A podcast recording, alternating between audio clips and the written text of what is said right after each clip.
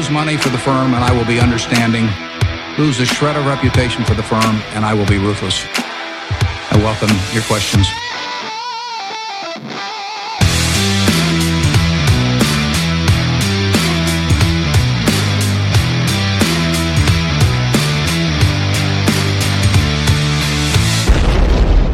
Välkomna till Kvalitetsaktiepodden. Det är jag som är Ola. Ja, och det är jag som är Claes. Det här är avsnitt nummer åtta. Vi spelar in den 11 januari. Så då kan vi säga välkomna till det första avsnittet 2018. Ja, kul. Ja, nu är det ett nytt år. Nya förhoppningar. Vi hoppas ju att de flesta där ute har haft en riktigt, eller ja, riktigt skön helg, säger man så? Riktigt skön ledighet. Ja, skö sköna helger. Ja, de här som inte varit lediga då, som pluggat och jobbat och... Ja, hoppas de har haft det bra ändå så att säga. Ja, lite helgkänsla. Mm, Kanske fått någon liten pepparkaka av sin arbetsgivare eller sådär, så det kan vara trevligt. Ja, Ja, vi hoppas alla haft det super i alla fall. Och då vill vi göra så här som vi brukar, ta lite upprensningar så att vi redan här i början på det här avsnittet gör ett litet förtydligande gällande förrförra avsnittets buy and hold-portfölj. Och när vi då hoppas att den portföljen ska utvecklas med 15% i snitt per år, då räknar vi ju med att man återinvesterar eventuella utdelningar. precis. Så Mycket viktigt för att få den här ränta på ränta-effekten. Ja, inga pengar ska eh, ligga fria eller tas bort, utan det ska reinvesteras då i de här bolagen. Då hoppas vi på att vi ska kunna få det utfallet. Precis. Nu såg jag faktiskt att eh, portföljen är upp 6% sedan vi spelade in avsnittet här för en månad sedan. Så att det har ju onekligen fått en bra start på den portföljen. Men nu, nu är det ju som sagt 18, minus, 18 år minus en månad kvar då. Så, så det, är, det finns ju lite tid kvar att jobba på. Ja, men, men, ja, men, men, vi är ju inte uppe i 15 än. Nej. heller, så. Nej, precis. Men det, det är väl den bästa tänkbara starten. Men Ja, vi kan vara minus 6 när vi träffas igen. Ja, ja. Det vet man inte. nej, Det är precis. en lång, långsiktig portfölj. Då. Mycket långsiktigt. Ja, Men bra start. mycket kul. Mm. Eh, vi får också frågan vad vi menar eh, när vi pratar om oss och vi i, i podden. Mm, har vi När, fått. ja, och eh, då är det ju så här då att eh, om inte det framgår tidigare och vi vill ju gärna vara transparenta i den här podden så jobbar ju vi på heltid med att investera i noterade och delvis onoterade bolag. Ja, faktiskt större andel onoterat just nu. Ja. Mm. Och, men vi lägger absolut mest tid på Noterat. Noterat, så får precis. man ju säga. Så är det. Så Ja, och det här gör vi utifrån ett bolag som vi äger tillsammans. Ja. Och därför så pratar vi om vi Då är det vi. ja. och oss. Oss. Så det är det vi menar. Ja. Det, då har det klarlagt det. Mm. Bra, så vi har ett rykande färskt 2018. Spännande. Och då vet vi många andra poddar och bloggar och medier inom finans. Mm. Ska de göra en sån här framåtblick? Vad kommer hända under 2018 då? Eh, och det tror inte vi på överhuvudtaget Nej, jag slutade med det för en fem år sedan. Jag var alltid tokfel nämligen när jag skulle försöka göra de här eh, prognoserna för eh, börsutveckling. Så att det har jag slutat med. Ja, makro. Makro. Mm. Ja, och då, då ställer vi oss till bland annat Per Börjesson då. Eh, denna gigant som vägrar gissa om viktiga saker som han menar på han omöjligt kan veta någonting om. Ja. Han, han sa väl här eh, i, i, i, i, nyligen att han, han vet ju att börsen antingen kommer den gå upp eller så kommer den gå ner, ner. eller så kommer den vara oförändrad. Ja. Så det Nej. kan ju hända mycket. Vi Alltså, skulle, det, vi skulle verkligen försöka få hit Per H, alltså eh, snacka kvalitetsbolag. Det borde ju vara en eh, match made in heaven alltså. ja, ja, för de som inte vet eh, Per är ju eh, Buffett-entusiast och har skrivit minst en bok om Warren Buffett. Ja, fler. Och, Ja. Eller fram, ja, kanske en om Buffett, men Ja, många om- om hur du hur, gör ja. din miljö. Mm, just det. In, ja, och är, och är vd i Spiltan. Dan, precis. Mm. Så att... Som eh, är ett framgångsrikt, får vi säga, investmentbolag Ja. på, eh, på börsen. då. Och jag var över i USA med honom som jag berättade här i något avsnitt. Och han var eh, ciceron, Ja. eh, ledare för den här eh, årliga resan till Berkshire-stämman. Det var, ja, det var kul. Och han, Mm. Nej, är, men så- som- han har varit där 11 år tror jag, eller 12 år eller något sånt där. Så. Ja, som man hör där så kanske han om man har någon tandläkartid eller något sånt där han vill, vill slippa undan. Så kan han komma till Linköping istället. Han har ju gått eh, samma utbildning som vi här faktiskt Ja, ja. I, i Linköping. Så att han kanske vill hälsa på sina gamla studentkvarter. Ja, ja, ja vi, vi sitter väldigt nära Mm. Ja. kan man säga. Ja, det var härligt. Eh, så att eh, ro, roligt eh, med eh, ett nytt år då. Ja, nej, det är svårt. Det där med att prognoser som sagt har jag slutat med. Börsen går upp 8% i snitt. Det är väl det man, det är väl det man vet. Ja. Sällan det landar just på 8% dock, men ja. Ja. Så att det handlar väl om att löpande investera i kvalitetsbolag och ja, det är, det är, det är svårt. Ja, men vi, vi, gissa. men vi vet ju ändå att det finns ju en stor oro där ute nu. Att eh, det, vi är på toppen, Mm. tycker många. Det här är en räntedopad högkonjunktur. Mm. Vi börjar se nedgång nu. Det är sänkta pris på fastigheter. Det här har vi pratat om. Mm. Eh, det, och det är väldigt högt värderade börser. Alla mått, Mm. Relevanta mått i alla fall, visar ju på att nu nu är, det, nu är det högt. Det är högt värderat, visst. Eh, Den amerikanska börsen är extremt hög. Och, och, ja, precis. Men räntan är också låg. låg. Så att, Mm.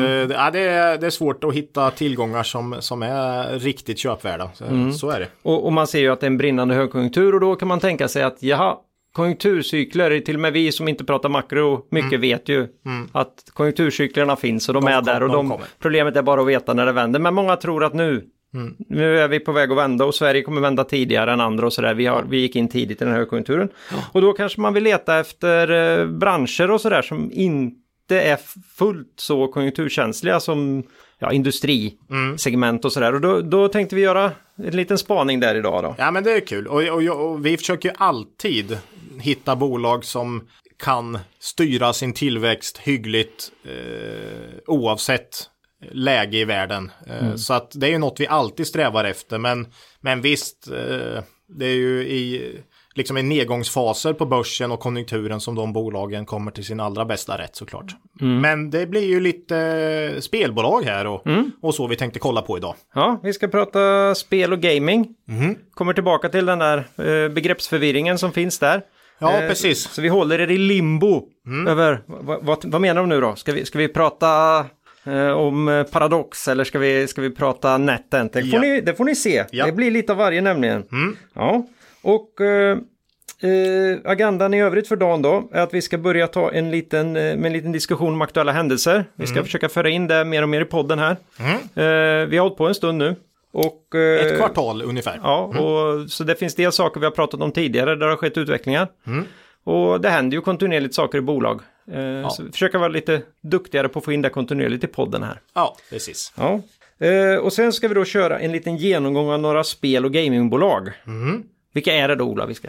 Ja, vi har valt ut fyra stycken här. Det blev orimligt att ta alla, men vi, vi tog några här. Eh, Betsson, eh, Leo Vegas och eh, Net Entertainment. Och sen så har vi plockat in G5 Entertainment också som då är förstörelsespel och inte spel på kasino och odds. Eh, men eh, så fick det bli.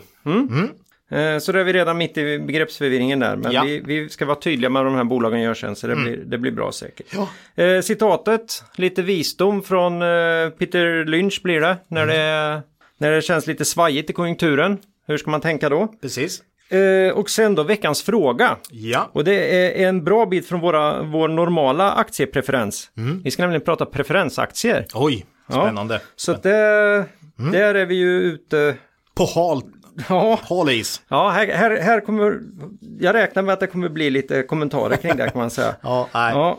Eh, och så innan vi drar igång på allvar då vill vi eh, påminna våra lyssnare om att aktieinvesteringar alltid innebär ett stort risktagande. Satsa aldrig kapital på aktier som du inte är beredd att förlora.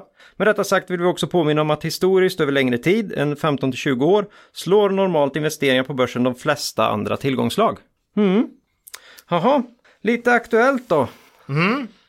Eh, ja, sedan förra avsnittet vi hade här före jul. Vi hade lite frågeavsnitt här också i, i, eh, i mellandagarna. Japp. Men eh, sedan dess så har dels, jag tänkte två stora bolag har kommit med nyheter. Eh, H&M kom med försäljningssiffror här i december. Och, Och sen har det varit en på, pågående händelse i H&M kan man säga Ja. med den här enorma aktienedgången som DE kört eh, storsidor på eller Precis, helsidor på. precis. Eh, och sen så har du idag eh, försäljningssiffror eh, från Pandora. Eh, och kanske mer viktigt då en liten eh, uppdatering om vad man eh, tror om framtiden.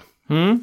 Vilken ska vi ta först då? Ja, vi kan börja med H&M. Ja, då kör vi H&M. Eh, nästan en månad sedan nu, eh, faktiskt då. Men det blir så. Eh, och eh, det var ju Q4-försäljningen som kom in eh, långt under eh, förväntat. Eh, H&M har ju en historik med stor, väldigt fin tillväxt och nu kom man in på minus 4% i Q4. Och det är ju klart under förväntning liksom. Mm. Både för mig och för de flesta tror jag. Ja, vi har ju som så många andra bara tänkt att nu gäller det att tajma in den här vändningen. Mm. Och det är ju det som alltid är det svåra eh, mm. i kvalitetsbolag i tillfälliga svackor. Eh, visst, ibland kan det, är det inte säkert att det är en svacka utan att mm. det är mm. något. Men Oriflame till exempel, vet inte om jag nämnt förut, det var ju ett bolag som var kraftigt ifrågasatt för några år sedan. Eh, men där man har vänt upp eh, rejält igen då. Mm. Eh, och den följer ju brutalt under några år eh, faktiskt, den aktien. Men vände och är upp ett par hundra procent tror jag. Mm. Sen botten. Så att, eh, men det är alltid svårt att hitta, mm, liksom, när vänder det för verksamheten? Eh, och eh, i H&M nu tycker jag väl att läget är att det känns, liksom man får, man får avvakta och se här lite. Det är bättre att att eh, låta det här visa vart det är på väg än att vara aktieägare och sitta och titta på vad som händer, följa med som ägare, utan liksom, ja, jag, jag, tycker man kan stå vid sidan om och titta på när, liksom, försöka hitta någon form av botten för verksamheten. Mm. Eh, ja, det, det, tycker nog jag är, är, det rimliga i det här fallet liksom. Och eh, jag, tycker det är nog inte online egentligen som har varit det stora problemet. Det kanske är för litet möjligtvis, men det stora som jag ser är ju butik snarare mm. här. Eh, man får ju inte in folk i butikerna och det säljer, liksom, det säljer för dåligt. Eh, håller man på att tappa sin edge, eh, det som har varit H&M styrka genom alla år då, mode till, bill, till lågt pris liksom. Mm. Eh, är det en liten förtroendekris, ledningskris här i H&M. Mm. Um, ja, det är, jag tror definitivt inte man ska räkna bort H&M. Det, det, det tror jag Nej, absolut. det har vi pratat om. Ja, och det har vi snackat om. Jag tror definitivt inte man ska räkna bort H&M. Men eh, jag tror nog att det kan ta lite längre tid att eh, få till en positiv utveckling i försäljning än vad de flesta har trott och vad jag har trott. Uh. Mm, ja, nej, men det... Så kan man väl säga. Ja, och, det här med e-handelssidan är det är ju två, två saker. Det är ju dels hur, hur de på något sätt har problem att verkligen få upp varv i sin egen satsning. Mm. Men sen är det ju då att alla andras satsning drar bort folk ifrån deras butiker helt enkelt. Ja. Så det är den här dub, dub, dubbla effekten. Eh, så dels är frågan, kan de få en tillräckligt bra e-satsning för att kunna kompensera på något sätt? Mm. Och, och sen hur, hur intresserade kommer folk vara på sikt? Ja, precis. På butikssidan. Och finns det andra marknader då, de här är ju globala, måste mm. vi komma ihåg. Mm. Finns det andra marknader där man då kanske kan vara lite offensivare istället och sen? Ja, och jag, jag tycker liksom jag tror de har rätt. De ljuger inte, mm. ledningen i H&M utan eh, försäljningen online går bra. Mm. Den växer snabbt och man har, men man tappar så ruggigt mycket mm. i befintliga butiker nu och det gör inte Inditex mm. med Sara till exempel. Vad, vad beror det på? Mm. Eh, det är inte så att det är något som slår rakt över hela marknaden här utan det är någonting som H&M har det tufft just med eh, just nu då. Mm. Eh, och ja, det erbjudandet är inte riktigt tillräckligt attraktivt i dagsläget. I alla fall jämfört med Inditex då som, mm. som växer. Ja, nej men det kan ju, sen har det varit mycket diskussioner om att det är arvssynden här som drabbar dem. Mm. Man borde ha sökt en vd utanför ägarfamiljen här. Ja. Persson ja, har svårt. bitit sig. Men det är ju konstigt, han var ju väldigt duktig när det gick bra. Ja, ja precis, precis. Eh, ja, de har ju kört stenhårt på att öppna nya butiker ja. här hela tiden och eh, eh funkar inte det så blir det ju såklart lägre tillväxt. Men ja. räkna inte bort H&M, eh, så kan vi säga. Men, men eh, just nu så kanske man ska, eh, ja, man kan nog titta lite och se, försöka hitta någon form av botten för verksamheten när det börjar vända till positiva siffror. Mm. Pandora, ett annat case som vi tog upp här för någon månad sedan. Eh, och här har vi ju haft eh, fingrarna i syltburken rejält ska vi säga. Det har vi definitivt.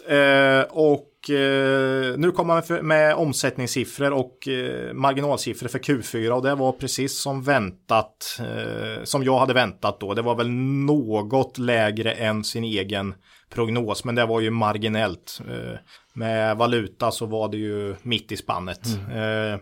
Så det var inte alls det som gjorde att aktien är ner här idag. Utan det var nog snarare den här att man sätter en målsättning för kommande fyra år på 7 10% tillväxt. Och det är ju inte särskilt högt. Nu är aktien väldigt lågt värderad. Jämför man med H&M så kommer ju de från P 20 25 och tappar till nolltillväxt.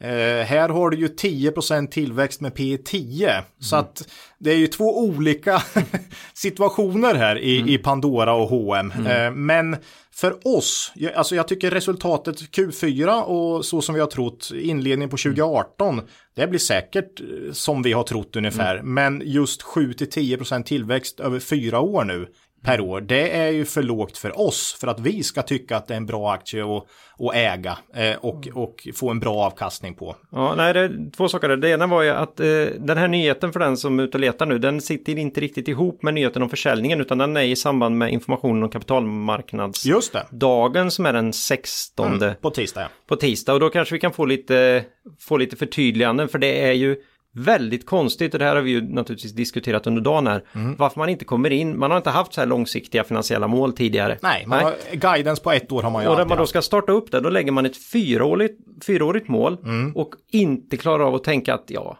10 procent. Mm. Utan 7 till 10 procent. Mm. Då, då måste man ju ha börjat diskussionerna i, mm. i det här ledningsrummet någonstans. Mm. mm. Och, och tyckt att nej men 10 procent, det kan vi ju inte säga. Nej, det är liksom för högt. Vad är det de ser? Ja.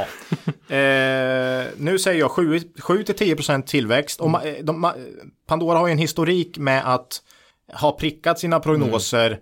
väldigt bra. Man har varit väldigt nära dem varje mm. år. Så att det har inte varit några stora avvikelser.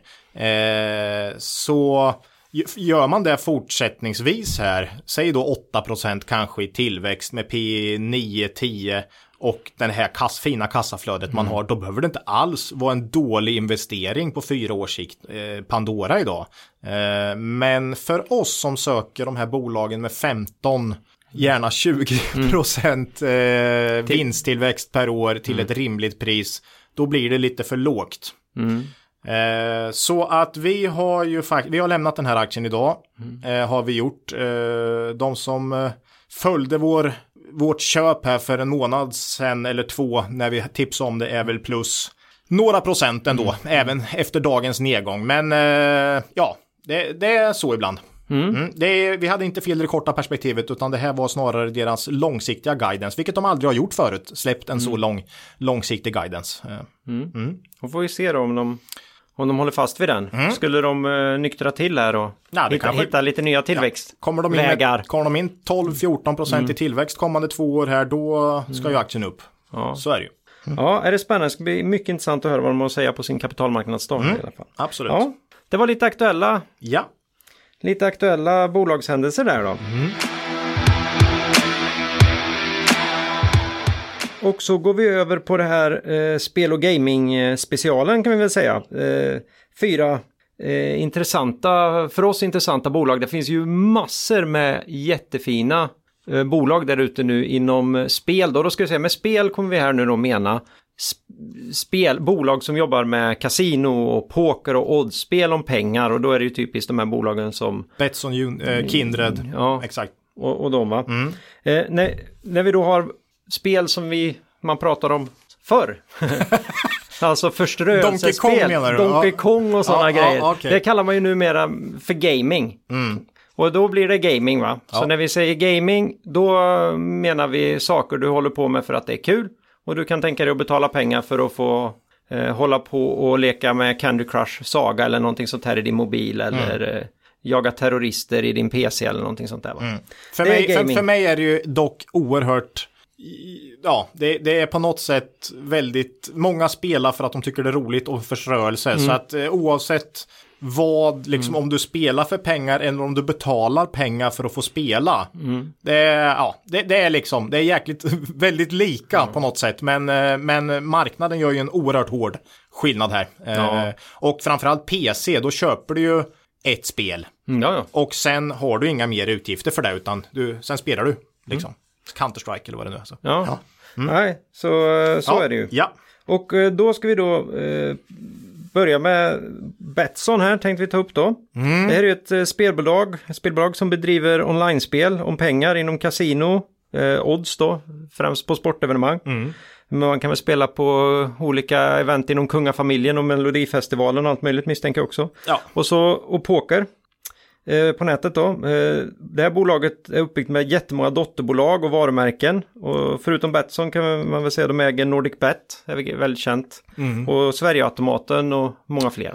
Ja, man har ju en eh, ganska tung förvärvs, eller tung, man har satsat hårt på förvärv senaste åren eh, och har ju också expanderat sin, tagit in pengar, lånat pengar och förvärvat eh, bolag. Det är mycket så man har byggt sin tillväxt senaste åren. Eh, tidigare var det mer en, en tillväxt i Betsson.com och eh, en organisk tillväxt om man säger så. Eh, Betsson har ju tappat ganska hårt faktiskt på börsen senaste åren. Man är ju på treårslägsta nu faktiskt. Och eh, ja, det är väl mycket för att eh, man har tappat dels organisk tillväxt, man har försämrat balansräkningen och eh, det, man är dels i eh, marknader som fortfarande är icke-reglerade eh, har man en stor andel av, av sina intäkter från. Så att det är en hel del osäkerheter. Marginalerna har man tappat också en hel del. Eh, så att det finns mycket osäkerhet här. Eh, man har hälften av omsättningen i Norden. Eh, och i Norden så, Sverige är ju inte reglerat än, kommer ju då. Eh, och eh, det är egentligen bara cirka 25% av Betssons insekter som är på reglerade marknader totalt sett. Man har mycket i Holland och Holland har inte eh, kommit ut med sin skattelagstiftning än, hur den ska bli och licensförfarandet. Så att eh, det är också en osäkerhet i Betsson. Eh, Turkiet har varit en stor snackis i Betsson länge. Osäkerhet. Eh, den tycker jag dock är väldigt överdriven just nu. Turkiet står för 8% just nu av Betssons omsättning. Så att eh, Nej, Turkiet, den känns inte super... Det, det, det, är inget jag oroar mig för jättemycket. Det är snarare Sverige, Holland som står för en stor del av Betssons intäkter. Vad händer där och hur kommer det påverka Betssons marginal och så. Eh, men Betsson handlas nu till P10 någonting. Eh, det är väldigt lågt. Eh, man kan tänka sig uppköp. Det är ju en konsolidering i branschen. Eh, någon skulle vilja komma åt alla deras varumärken.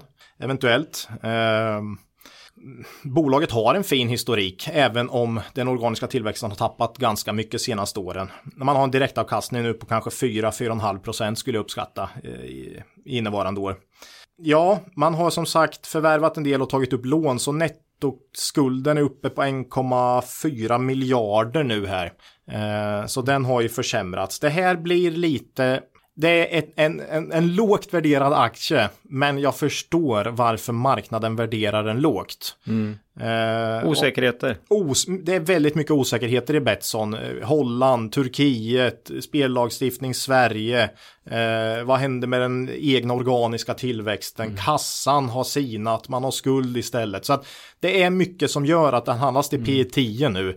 Eh, Betsson kan mycket väl vara ett jättebra köp på sikt här. Eh, men jag förstår varför marknaden värderar det till P10 idag, för det är väldigt mycket osäkerheter. Men det kanske är en rimlig värdering just nu då? Ja, eh, det är väl det.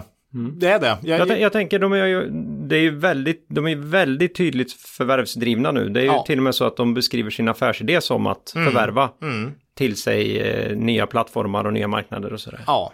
Och då är ju, då är ju frågan, hur duktiga har de varit i integrationsledet? Har vi någon koll på det? Nej, svårt att säga, men uh, ja, nej, jag vet faktiskt Det kan ju inte. inte vara nej, det kan inte vara... Himlastormande, för då borde det se lite annorlunda Ja, ut. precis. Och eh, några exempel eh, vet jag ju här och senaste eh, rapporten pratar man om senaste förvärvet som inte hade blivit sådär eh, jättelyckat integrerat. Så att eh, de har kanske inte, det kanske har blivit lite för mycket. Eh, det är för spretigt liksom. Eh, men som sagt, väldigt många liksom, varumärken man äger och sådär. Eh, så ja, till P10 så, så ja, Ja, kan, kan vara ett, ett intressant eh, köp på sikt här.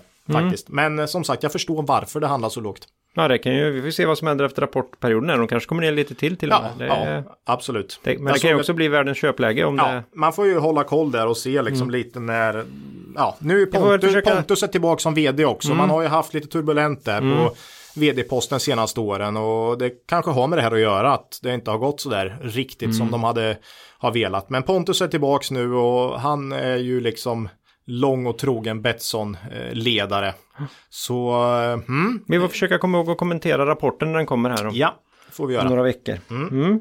Eh, sen har vi då en, eh, en kompis, eller ska vi säga en eh, verk, eh, branschkonkurrent till Betsson, Leo Vegas. Mm. De erbjuder ju spel inom samma områden och på samma plattformar som Betsson. Men de har varit tidigare på mobil applikation, alltså att kunna spela från sin mobil eller padda. Ja, precis. On the go.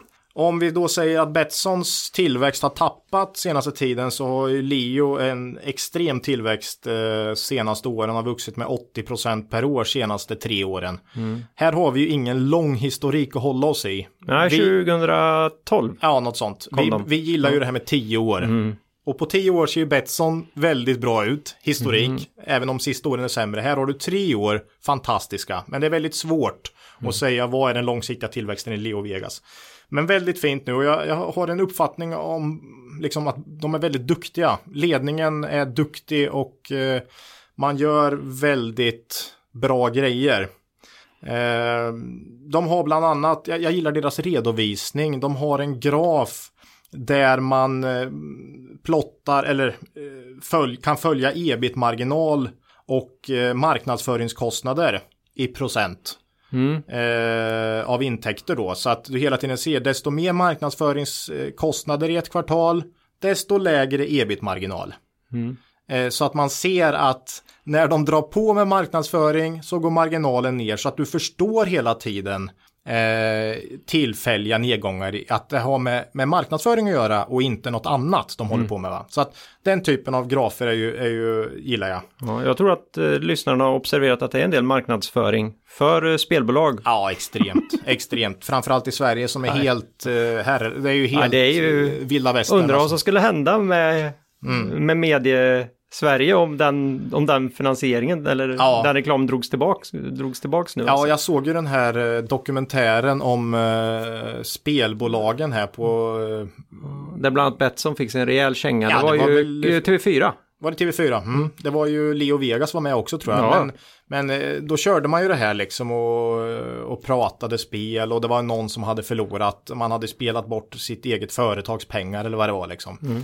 Det som var mest Ja, det är tragiskt. Jättetragiskt mm. såklart. Men det, det, som jag reagerade på mest var ju att TV4, om det var i eller efter. Nej, det var i också. Ja, slängde in reklam för Leo Vegas då under det här granskningsprogrammet. Nej, det är ju liksom, det, det är ju dubbel... de, vill väl, de vill väl naturligtvis visa att de är extremt oberoende och att de inte har en aning om vad det här gransknings... Nej, nej, men, men, men det ska ju, handla om. Det, känns, men... det känns ju lite sådär liksom. Ja, men, men det blir lite dubbelt. Ruggiga intäkter som Media Sverige har från, eh, mm. från eh, de här bolagen eh, faktiskt. Mm. Så är det ju. Mm. Och dessutom eh, stora delar av ja, liksom Handelsbanken, Nordea, mm. SEB, alla de här Robur, det är ju stora pensionsfonder som är ägare i, i om det är Kindred eller Bets. Alltså mm. så att alla är ju med i syltburken här, men ändå så ska man, det är lite dubbelmoral där. Mm. Ja, nu ledde jag ut dig på vi, ja, irrvägar. Vi ja, pratar precis. ju också alltså att de är väldigt duktiga på att visa upp sin marknadsföringskost, mm. marknadskostnad kopplat till sin e ebit. Marginal. Ja, precis. Ebitda till och Ja, ebit. Ja, ebit. ebit, ebit så, ja. ja, jag vet, ja, precis. Mm. E, kanske ebita. Ebita kanske. Mm. Eh, nej, men de, de, de följer det och som man kan se över tid. Du får ju då en förståelse för att ja, det var därför marginalen gick ner just i det här kvartalet. För man har dragit på med marknadsföringskostnader. De marknadsföringskostnaderna kommer leda till intäkter även framöver. Men då kanske man inte drar på, har samma procentuella marknadskostnader, mm. vilket gör att marginalen går upp i framtiden då. Så att eh, väldigt bra graf. Hur eh, hittar man den då? Man går, eh, den kör de den, i sina... kör de i alla kvartalsrapporter. alla kvartalsrapporter mm. mm. Borde fler ha tycker jag. Mm. Uh, här är det också cirka 25, precis som Betsson, ungefär 25 procent på reglerade marknader. Så det är fortfarande 75 procent som ska upp till rakning så att säga. Mm. Eh, vad kommer hända där? Vad blir, Sverige har man väl sagt 18 procent i någon sån här spelskatt då. Eh, mm. och då ska de då liksom få en licens va. Eh, men det är ju en osäkerhet i hela den här branschen just nu och många bolag i branschen har ju faktiskt tappat en hel del. Inte Leo faktiskt, men många har tappat. Eh, jag uppskattar och jag har sett lite prognoser för nästa år, eller nästa år, det är ju 2018. Mm. Ja, det där är också en effekt ja. som vi har pratat ja. lite om, just det här att man kan nu redan säga innevarande år, vilket ja. gör att allt ser lite billigare ut och den här årseffekten då, eh, ofta är januari mm. eh, när man liksom, ah, men det är ju inne, alltså det är ju billigt va. Mm. Så att, eh, ja, 2018, eh, P18 på innevarande år då, mm. får vi säga. Eh, och det är ju inte så där superdyrt om man växer med 80 procent. Nej. Nej, det är ju verkligen inte. Eh, men ja, ja, man har gjort ett jätteförvärv här, Royal Panda, som är en stor del av tillväxten under 2018. Mm. Det kommer stå för en stor del och ja, vi snackade ju Betsson här nyss och eh, förvärv är det är inte riktigt samma sak som organisk tillväxt. Det finns alltid en riskfaktor där så att säga. Mm. Uh, så att jag vet, det är jättesvårt. Kommer uh, med en annan kostnad också naturligtvis. Kommer med, visst, precis. Och man har en nettoskuld helt plötsligt. Mm. Uh, och man har haft en kassa förut. Så att, ja, jag vet inte. Leo Vegas P18, ja, det är väl varken bu eller bä tycker jag. Mm. Det är där den ska ligga kanske. Ja. ja. Så den tycker vi förtjänar en betydligt högre värdering i alla fall. Det kan vi säga. Ja, jag, ty jag, jag, tycker, jag tycker att P18 är fullt rimligt för ett bolag som växer så snabbt. Men mm. eh, ja, jag, jag, tycker det finns risker också. Så att jag, säger ju, jag tycker inte egentligen vare sig att den är köpvärd. Ja, en, del av det, en del risker som man slår rätt hårt med mot Betsson, de finns naturligtvis i Leo Vegas. Där tror jag att de tjänar jättemycket på att de är nyare och ja, ja, yngre absolut, och anses vara fräschare och hetare och alla de här livsfarliga grejerna som vi försöker akta oss. Båda har 75% av sina intäkter på oreglerade marknader mm. och ja. Mm. Men tillväxt, det har vi mm. pratat om många gånger mm. och det är Pandora som vi nämnde här tidigare. Oerhört viktigt med tillväxt för att få mm. en bra kursutveckling. Eh, framförallt vinsttillväxt såklart. Under en kort period kan du till och med eh, gå jättestarkt på, på bra omsättningstillväxt då. Mm. Men eh, ja, Ja. Nej, så än så länge har vi väl inte hittat något riktigt klockrent här tycker jag. Nej, Nej. men eh, då går vi ju eh, glatt vidare till en liten hybrid här kan man säga då. Eh, Net Entertainment. Och det här är en luring då va? För den, de tillverkar ju spelen som spelbolagen tillhandahåller då främst inom kasino är ju deras eh, stora paradgren. Eh, det är olika typer av digitala enarmade banditer eller videoslots skulle de väl säga själva misstänker jag. Mm. Eh, och de kan ju vara väldigt avancerade de här, de behöver ju inte ens nästan se ut som klassiska banditer, de här hjulen som snurrar och så ska man få tre eller fyra i rad eller vad det mm. kan vara. Jag nog, det var nog länge sedan man så, jag såg någon sån fysisk apparat. Men eh, ja, de finns ja. säkert där ute fortfarande. Finlandsfärger och i Las Vegas. Ja, ja, och stod väl på lite pizzerior och sådär. Ja, det gör de säkert. Jag har, inte, nej, jag bara det, inte sett det på väldigt... Nej. Det är väl inte de som sitter och kör uh, den typen av ja, spel på pizzerian. Ja, men jag käkar ju pizza så jag borde ha Ja, det gör du. Ja, eh, så är det ju va. Ja. Eh, ja, vad tror du om eh, ja, de här då? Så vi, de här tillhör ju alltså spel om pengarindustrin trots att de tillverkar ju video, ja, det är ju, videospel. Det, är, det är ett mjukvarubolag, yep. så kan vi säga. Det är Definitivt. ett mjukvarubolag, mm. inte en operatör Nej. då som, eh, som Betsson och Leo Vegas, utan det här är ett mjukvarubolag, men de får royalties på operatörernas vinster. Mm, från eh, spelarna då. Mm. Ja, man sköter hela upplägget kring ett kasinospel eh, och sen så får man helt enkelt eh, en andel av mm. det operatörerna tjänar på det här spelet. Eh, så en väldigt skalbar och fin eh, modell såklart. Eh, och det här är ju ett tydligt tillväxtbolag. De har ju vuxit fantastiskt fint, 30% per år i snitt mm. senaste 10 åren. Och det är inte många, det är inte många bolag där ute som, som har 30% i tillväxt över 10 år. Mm. Eh, I år är dock tillväxten cirka 15 procent faktiskt. Eh, eller i år, 2017 får vi säga då. Mm. Om vi ska säga innevarande då på 2018. Ja, så 2017 cirka 15 procent. Så det har kommit ner en hel del. Aktien har tappat ganska mycket faktiskt. Eh, eh, ja, jag, jag, uppskattar att 2018 det ligger ett P på kanske 20 någonting för Net Entertainment och eh, man kanske kan växa med 15-20 procent framåt, inte de här 30 eh, skulle Nej. jag tro. Eh, man har ju nettokassa och man är eh, relativt konjunkturokänsligt. Eh, och med 15-20% tillväxt framåt så tycker jag P20 det är rimligt liksom. Och jag, jag, jag tycker det, det känns som ett, ett vettigt köp. Man får 4% direktavkastning här också. Och med tanke på stabiliteten i intjäning så ser jag den som väldigt trygg. Mm. Eh, visst kan marginalerna kanske sjunka något framöver för om operatörerna tappar på grund av högre skatter så kommer ju deras royalties gå ner mm. till viss del. Men man har en stark tillväxt, man har börjat sälja i Latinamerika, USA har börjat öppna upp eh, för lokala eh, spellagstiftningar i enskilda stater där man har börjat sälja nu. Så att eh, det finns väldigt mycket att växa på. Man har ju en mm. tyngdpunkt på Europa såklart, men Asien, USA. Ja, det, det, är viktigt att förstå att de här, det är ju lite hackar och spadar igen då. Det precis, precis. Det, vi älskar ju dem. Mm. För att eh, säg Betsson kanske skulle ha det fruktansvärt tufft att ta sig in på USA-marknaden. Mm. Eh, kan bli förhindrade både av konkurrenter och av eh, myndigheter och så vidare. Medan den här som, de säljer ju bara utrustning till de här bolagen som mm. förmodligen kommer dyka upp i USA vad som än händer. Så de kan ju lika gärna sälja sina grejer till ett amerikanskt bolag som mm. till ett bolag som är... Eh, de behöver dock licens. Ja. Mm. Men eh, det är definitivt hackar och det är den typen mm. av ett mjukvarubolag som levererar mm. till operatörerna. Eh, ja, vad ska man säga här? Det är väl det, det, är något bättre än operatörerna tycker jag absolut. Jag tycker aktien känns intressant här nu med tanke på att du ändå har den här fina historiken och stabiliteten i tillväxt.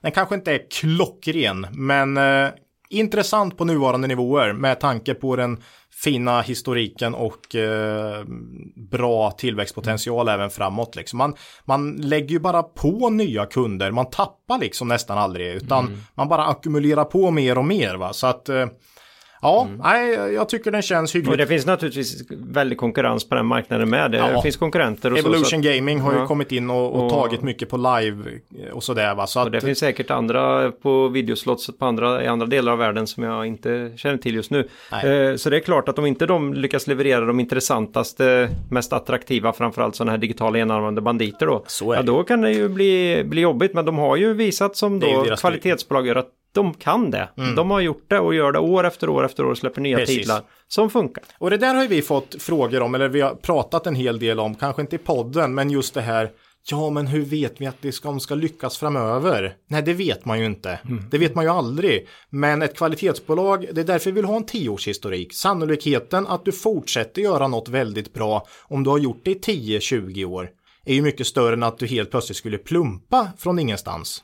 Mm. Liksom, eh, det är snarare det här att ett dåligt bolag skulle bli ett bra. Det är ju, alltså just den här om, att, du, att det ska gå åt motsatt håll.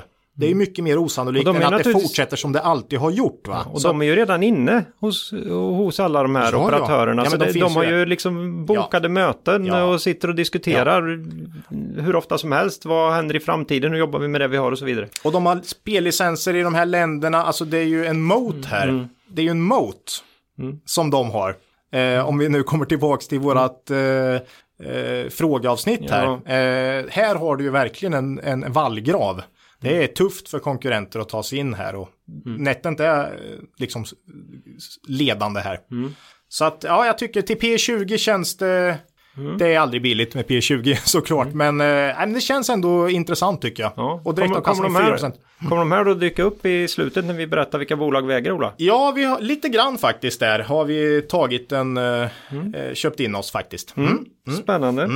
Eh, G5 Entertainment eh, tar vi eh, som sist i den här kavalkaden. Eh, de här tillverkar free to play mobilspel. Med en eh, mål, målgrupp som är kvinnor över 35. Tycker vi är jättekul. Mm. Eh, stora titlar är Mahjong Journey och Hidden City. Och affärsmodellen då, det här eh, free to play, mm. för den som inte är inkörd på mobilspel, det betyder då att man betalar ingenting för själva spelet, utan man betalar för att få tillgång till vad jag har valt att beteckna som fördelar i spelet. I, ja. i spelet, fusk helt enkelt. Va? Nej, nej, du är för dålig. Ja, ja du är ja. för dålig. Nej, många av de här spelen är ju designade för att man ska man får en, en, man får en bättre spelupplevelse. Det går att spela spelen utan, mm. men du får en en bättre och roligare spelupplevelse om, om du köper till någon. För några hundra spänn i månaden. Ja, men så... kanske inte ens behöver vara jag det. vet Det inte. vara- Men, men liksom Ja. lite små, eh, eller småpengar, Mm. men en hundralapp i må- eller något så, så gör det spelet lite roligare och eh, du kan få lite bonusfeatures kanske och lite sånt där. Jag testade här Mahjong uh, Journey för att se vad det var för någon vecka sedan ju. Mm. Eh, och då, då var det någon feature där som var ganska given där man, uh, det begräns, man, man har ett berg av Mahjong-brickor där man ska hitta eh, lika och då om, var man tvungen att ha, ha några slags glasögon eller vad det var för att kunna Ja, okej. få en bättre blick över vilka som har, en, te- har en chans att hänga ihop. Och då, jag tror att den, Okej. jag tror jag hittar vilken feature det är som folk är beredda att betala för. ja, ja, precis, Ja. precis. Den lär de ha lite den, sälj på. ja, den har de sälj på kan Ja. jag säga. Mm. Ja, nej men eh, ja, jag testade Pirates and Pearls tror jag det Mm. heter. Deras nya eh, three to match, three, alltså tre Okej. i rad. Candy det, Crush. Det är ju deras, eh, ja precis, Candy Crush Varianten, av varianten, spel. Mm. precis. Och det, de har ju varit väldigt stora på eh, den här eh, eh, hidden objects. Eh, marknaden. Det här är ju oerhört svårt för de som inte... För det första, App Store eller Google Play laddar man ju ner appar med spel och sen så finns det ju massor olika typer av spel. Eh, och det här är ju då något, de är väldigt stora på hidden objects, det vill säga du ska hitta föremål i någon miljö med inte stressigt och du kan sitta hemma och ta det lugnt och, och så va.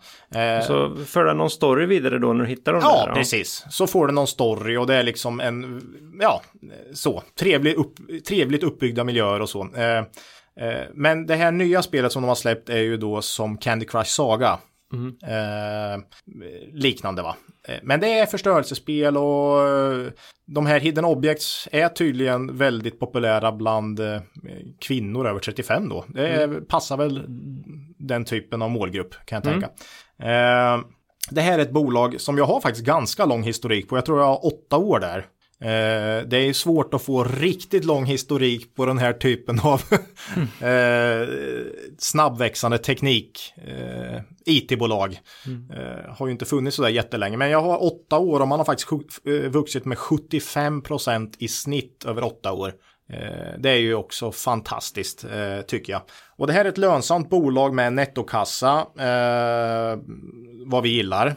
Ledningen äger ju mycket aktier. Eh, det bör vara en konjunkturokänslig bransch eh, tycker jag. Eh, Ja, vi har diskuterat det lite och då hamnar vi i sådana här otrevliga makrodiskussioner. Men man kan väl Ja. tänka sig att har... Det är alldeles uppenbart i en brinnande högkonjunktur att folk gillar att spela deras spel. Det, Mm. det, det, det, nu. Mm. ser vi och då funderar man, ja, vad skulle hända i en lågkonjunktur då?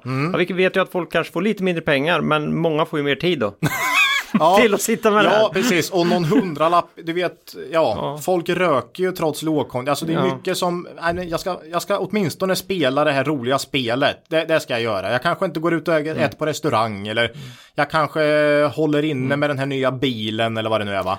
För det jobbiga för oss är att vi, vi, de har ju inte funnits tillräckligt länge för att vi ska veta vad som händer med de här i lågkonjunktur. det är nej, ju precis, så. Precis. Eh, men ja, jag kan tänka mig att det är relativt konjunkturokänsligt och det är 7-8 miljoner användare så det är ju lite mindre summor utspritt på väldigt många va. Eh, Så att, ja. Eh, de har licensierade spel och egna spel. Eh, man började faktiskt med väldigt mycket licensierade spel. Det andra har utvecklat och sen så ehm, säljer G5. Man marknadsför det här och säljer och sen så tar utvecklarna en royalty då på intäkter. Mm. och det där har väl varit en viss osäkerhet och är.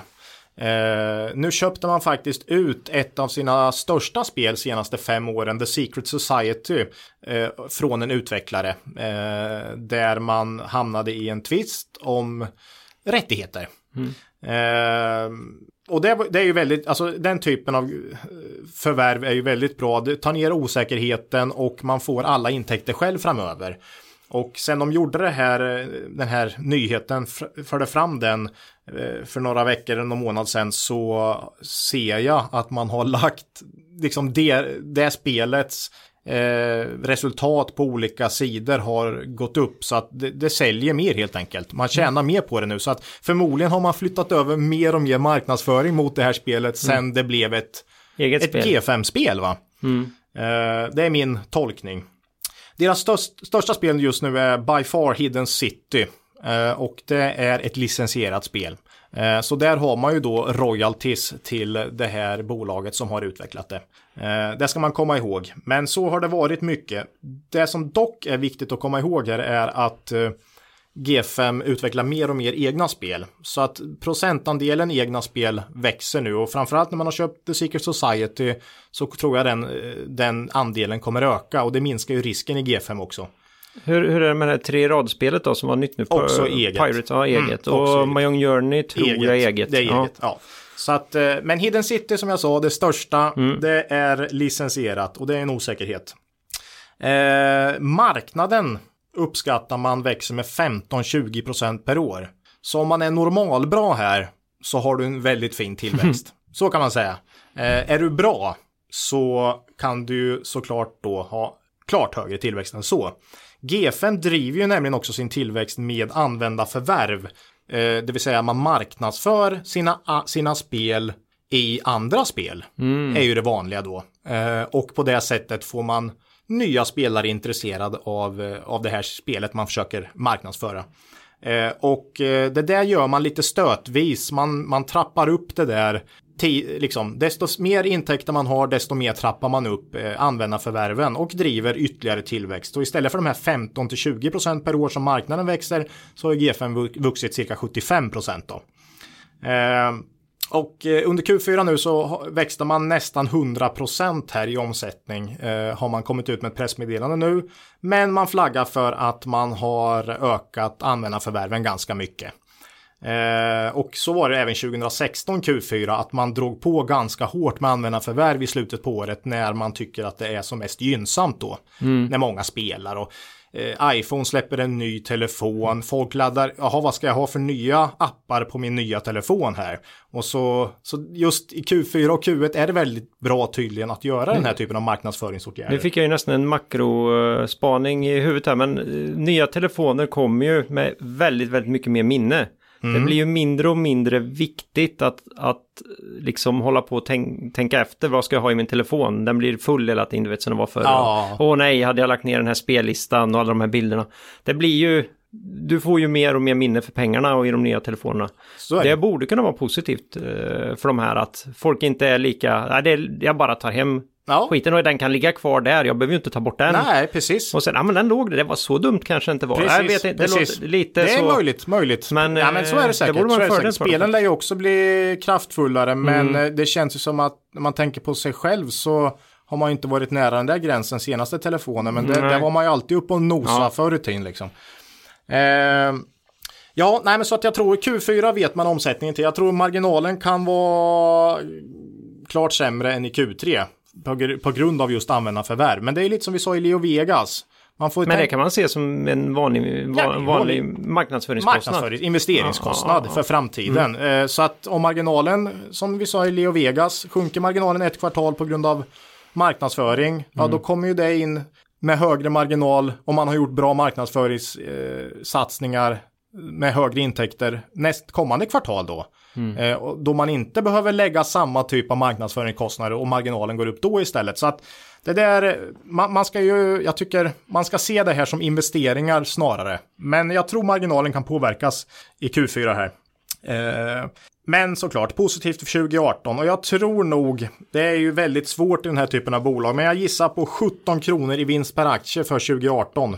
Och det ger då också P20, precis som NetEnt faktiskt. Mm. Eh, Ja, det är väl lite samma där. Eh, nu har ju GIF G5 brutalt mycket högre tillväxt än NetEnt, men eh, mer osäkerheter. NetEnt är ju, jag tycker där har du någon form av, eh, ja, det känns lite mer mot, lite lite tryggare på något sätt, men eh, samtidigt mycket högre tillväxt i G5 och de är bäst. De har över 50 procent på den här hidden objects-marknaden sa vdn i en mm. intervju läste jag. Så att eh, de är väldigt duktiga på det här och de börjar ta sig in i nya eh, Segment. spelsegment. Mm. Eh, ja, osäkerheten är ju att deras spel tappar och liksom man mm. får inte fram nya succéer. Men det är som vi sa om Netent.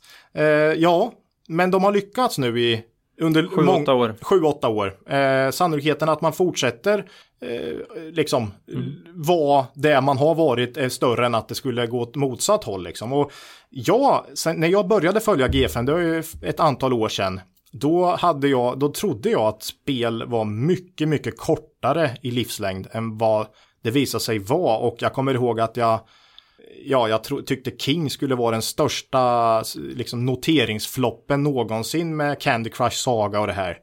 Men Candy, alltså, och, och Angry Birds, då? du har ju Rovio, det här finska bolaget, Angry Birds, det har ju också, det är otroligt vilken livslängd de här spelen har som jag inte alls trodde på. Nu gör de film och grejer där för Ja, att hålla jo. liv i den. eh, Ja, visst, men ja, de är duktiga. Och sen förvärvar de nya, de ger sig in på nya va. Så att eh, livslängden, jag, jag tycker spelen tenderar att ha en eh, mycket längre livslängd än vad jag trodde. Och flera av de här spelen som nu är bra spel för G5 är ju fem år. Tre år gamla.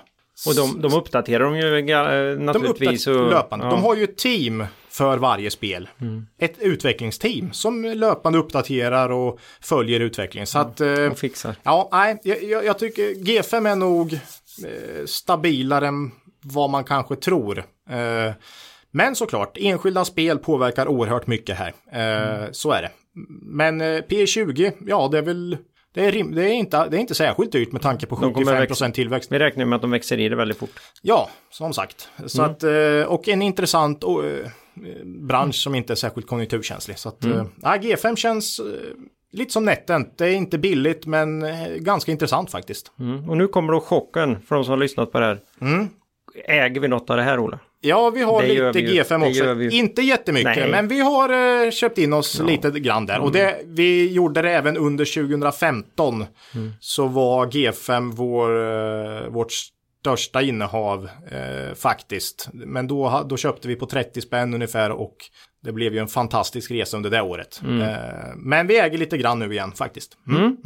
Bra, vi återkommer till det igen sen också. Ja, Ja, nu tiden springer ju iväg något alldeles vansinnigt här så vi får väl konstatera glatt att det var vad vi hade om bolag den här gången.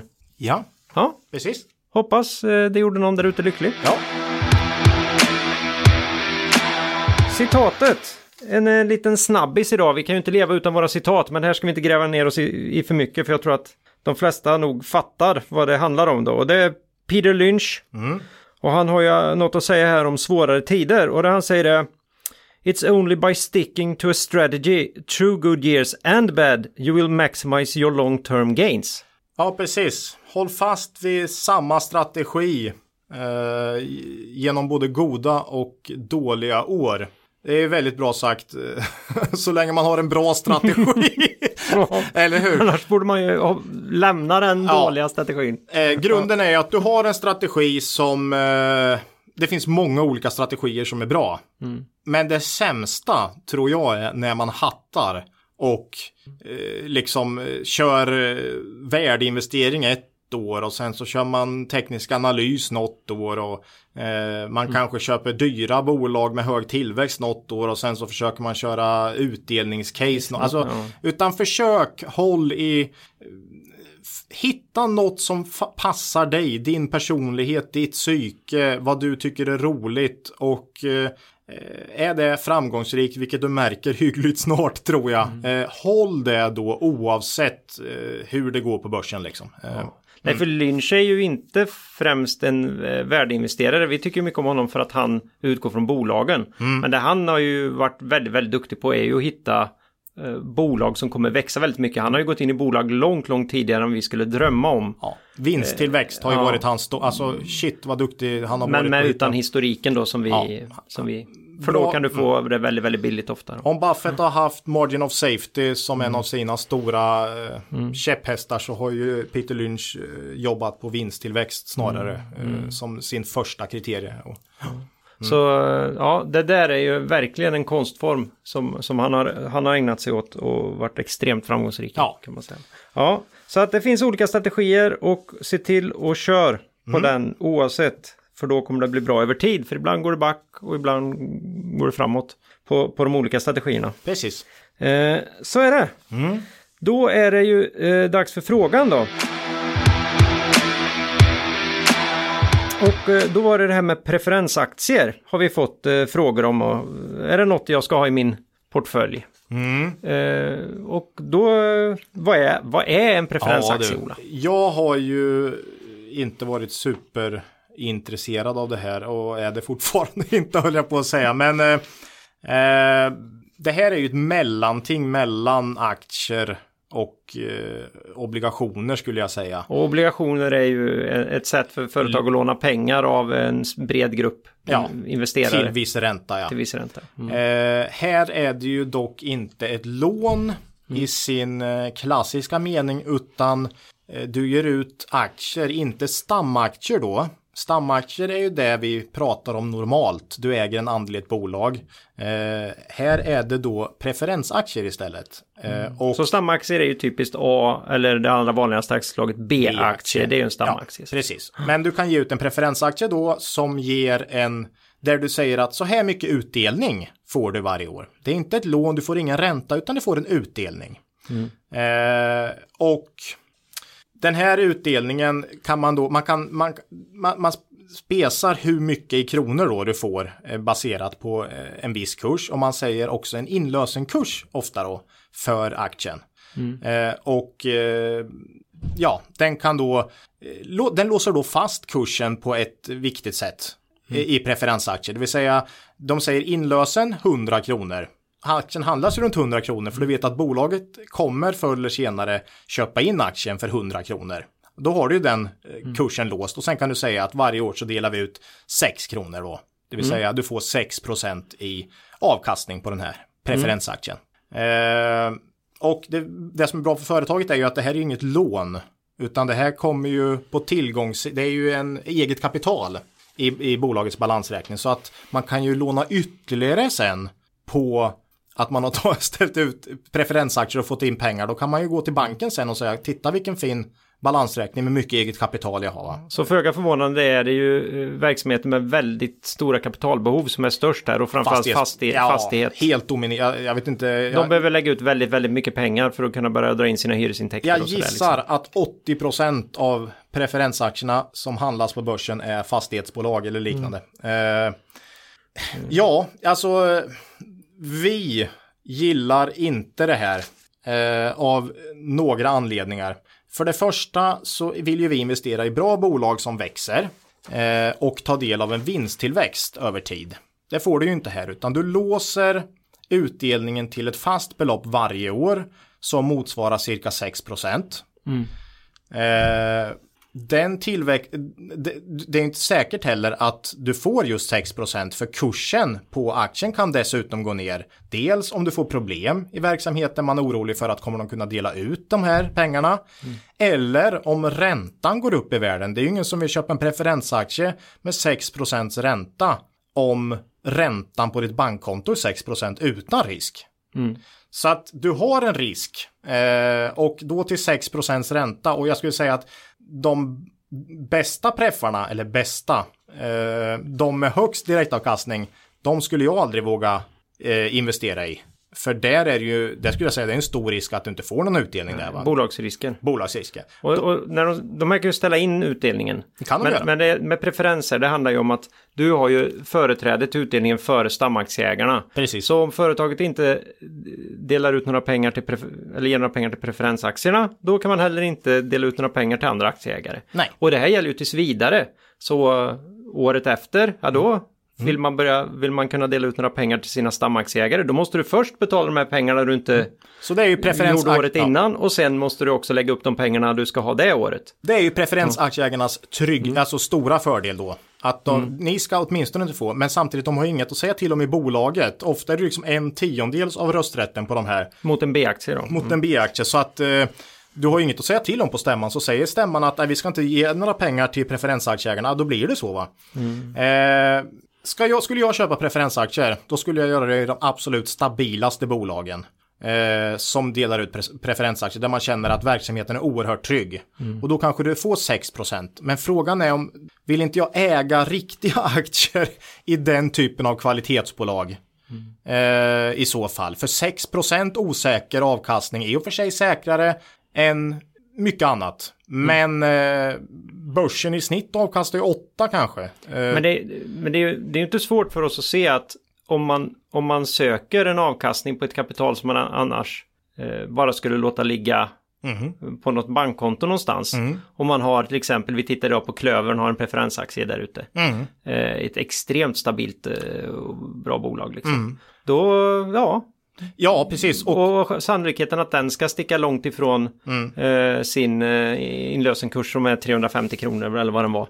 Eh, nu vet man ju aldrig när de får för sig att lösa in den eller inte. Det är också lurigt. Det är en risk som finns i de här. Mm. Att de kan ju börja handlas. Vissa preferensaktier har ju börjat handlas över sin inlösenkurs. ja, ja, visst, visst, visst. Eh, i, kanske inte sker i så stora bolag, men i mindre sådana här heta tillväxtbolag så blir folk förvirrade och det finns många där som inte riktigt fattar. Mm. Och har ju då blivit ganska upprörda när bolaget säger att ja, vi vill gärna lösa in. Ja, precis, precis. Nej, men så, så, så är det ju. Jag, jag kan tycka, jag, skulle... Men man kan förstå varför man, Man skulle kan köpa definitivt, för då har att få 6 med en Ja. lite högre risk men väldigt, väldigt liten risk. Ja, i alla fall i de här bra bolagen och de handlas ungefär till 6 direktavkastning. Eh, så, så det skulle kunna vara ett skäl. Eh, men som sagt, vi vill gärna ha med vinsttillväxten och är långsiktiga. Och, och över tid så går börsen upp mer än 6% Tidsfaktorn här är oerhört viktig. Säg att du ska ha pengarna om två år. Då skulle, säger ju vi, du och jag, investera inte i aktier. För du vet inte, alltså ska du, något du ska ha på närt, i närtid och du måste ha de pengarna. Som du tog upp hjärttransplantation här för några, ja men liksom. Ja, det, du jag råkar ut för det då och då, så det bara kommer okej. upp liksom. Nej men ja. du får inte förlora de här pengarna. Då kan du inte sätta det på börsen. nej, nej. Definitivt inte aktier. Preferensaktier är ju då ett mindre dåligt val va? Skulle jag definitivt säga. Kontot ger 0,5% ränta. Preffaktier ger 6 på två år. Så tidsfaktorn här, är du i behov av dina pengar ganska snart, då skulle det ju kunna bli fördel preferensaktier. Eh, I, I de här jättestabila bolagen. I de här jättestabila bolagen, precis, precis. Men det finns mycket fällor här och av, alltså avtalen runt de här preferensaktierna är ju, känns ju väldigt ostandardiserade. Vi, du hade hittat någon bra eh, genomgång, vi vet inte riktigt hur gammal den är, men den visar på eh, hur olika regelverken runt en preferensaktie kan vara. Det är en, eh, en hemsida här som heter hernehag.se eh, slash preffar. Och den visar ju på ett gytter av olika villkor och många av preffarna som ligger där är, eller det ligger aktuella preffar där så att säga. Vi lägger ut den på Twitter och Facebook, den, eh, eh, Eh, den länken. Där har man ju försökt samman, eller jag tror man har sammanställt villkoren för i stort sett alla handlade preffar. Men eh, ja, det är ju ett gytte med olika villkor och eh, tilläggsvillkor eh, och uppskjutna utdelningar och ingen, alltså Ja, det, det gäller att ha koll här alltså. Det är inte standardiserade grejer utan man måste läsa det finstiga, ha koll på inlösenkurser och, och så om man, ska, om man ska våga investera i preffar. Det är, ja, det är inte riskfritt, för det hör man, tycker jag också, ganska ofta. 6% du får inget i dagens klimat till 6% om det är riskfritt, så kan man säga. Ja, det var det vi hade att säga om preffar. Ja, Någon kanske blev klokare. Ja. Vi får se. Ja, det är kul med frågor som tvingar att läsa på lite va? Mm. ja, precis, ja. precis. Du har verkligen blivit dags att börja knyta upp säcken här kan jag säga. Ja. Eh, Sticker iväg i Långt tid. avsnitt. Ja, det blir ett långt avsnitt idag. Men Och- vi har lite att ta igen här va? Det var nästan, Ja, Vi, och vi har ju liksom laddat här Ja, nu ja, under precis, hela... precis. Mm. Lite, lite bubbel till nyår och man blir som en ny människa. Det är fantastiskt alltså. Ja, Ja, Eh, och då blir det ju ett nytt avsnitt om två veckor. Mm. Och då eh, vet vi inte riktigt vad vi ska prata om än. Så Nej, det är, det är lite, lite cliffhanger. Mm, lite före rapportperioden drar igång precis där. Eh, Vi har ju mycket likviditet i vår portfölj här. Det är ja, svårt att hitta kanoncase just nu så att eh, jag hoppas att man kan hit, vaska fram något, något intressant eh, till dess. Ja, några bolag ska vi säkert kunna prata om då i alla fall. Mm. Eh, och eh, vi vill inte ni ska eh, missa det och vi vill gärna att ni eh, skriver till oss. Vi finns på kvalitetsaktiepodden med 2D, at gmail.com. Eh, eller så kommentera gärna på mm, Facebook eller Twitter. Där vi också finns som kvalitetsaktiepodden och Precis, fortsätt skicka in frågor och sådär. Vi svarar kanske inte direkt. Eh, Vissa tar vi i podden och, och vissa försöker svara på så fort vi kan helt enkelt. Mm. Eh, mm. Ja, och då är det som vanligt då eh, mak något makro värt att ta upp idag Ola? Nej, inte idag heller faktiskt. Nej, och jag räknar med att vi hoppar biten om teknisk analys också. Jo du, de öformationerna jag längtar till den här tiden på året ligger i Karibien. Ja, me too kan jag säga. Jäklar vilket väder vi har alltså. Ja. Och ligger och slår runt nollan här. Det är, ja. det, är det hopplösaste. Sämst väder. Ja, det är sämst. Mm. Ja, det här med bolag då. Äger vi några av bolagen vi pratat om idag, Ola? Eh, ja, Net Entertainment sa vi ju och G5. Mm. Det är väl det. Eh, jag har ju en egen liten eh, position i Pandora. Mm. Jag vägrar Släppa. överge skeppet. Jag vet inte, jag kanske är med under vattenytan redan. Där. Vi får se. Det får vi se. Det kan säkert bli ett eh, vettigt case på fyra år om de håller vad de lovar. Ja, mm. ska vara färdig till pensionen där så jag har lång tid på mig. Ja. Ja, ja eh, så då säger vi hej då för den här gången. Och kom ihåg. Det är först när tidvattnet drar sig tillbaka så nu får se vem som badat naken. Lose money for the firm and I will be understanding. Lose a shred of reputation for the firm and I will be ruthless. I welcome your questions.